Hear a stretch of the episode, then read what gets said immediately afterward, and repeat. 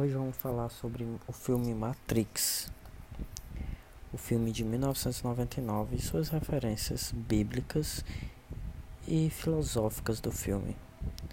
Numa das cenas, a nave Nabucodonosor, nome bastante sugestivo, conforme veremos adiante, apresenta uma placa com dizeres Mark 3, número 11.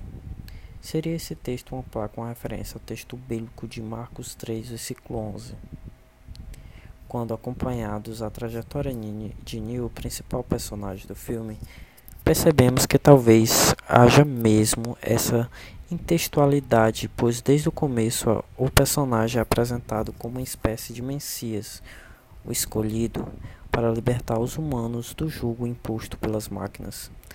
Também é digno de nota o fato de Matrix ter sido lançado no fim de semana da Páscoa de 1999 pois há numerosas referências cristãs no filme, sendo algumas bastante óbvias e outras muito sutis.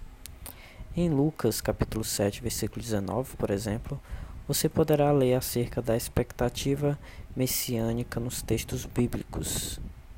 E João, chamado dois dos seus discípulos, enviou-os a Jesus, dizendo: És tu aquele que havia de vir, ou esperamos outro? Está bastante claro no filme que Neo é apresentado como o escolhido, uma espécie de redentor cuja vinda havia sido profetizada pelo oráculo.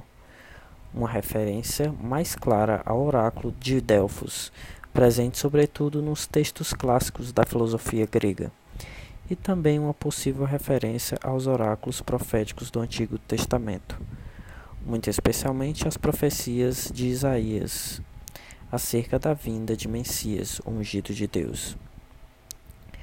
O termo grego new significa novo, indicando a nova vida que o escolhido traria aos humanos, quando se completasse a libertação do domínio das máquinas.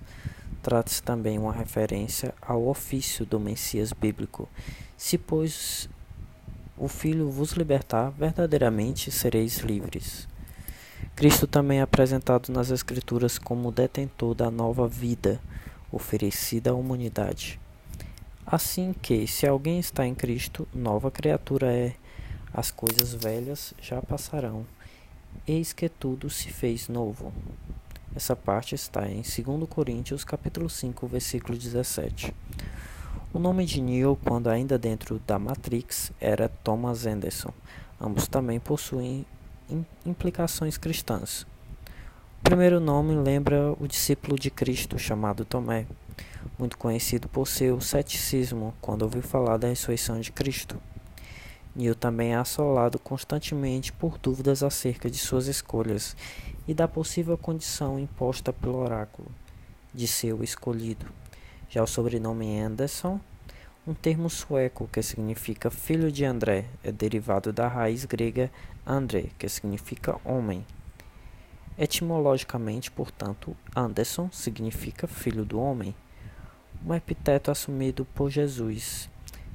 E tomando consigo os doze, disse-lhes: Eis que subimos a Jerusalém, e se cumprirá no Filho do Homem tudo o que os, pelos profetas foi escrito.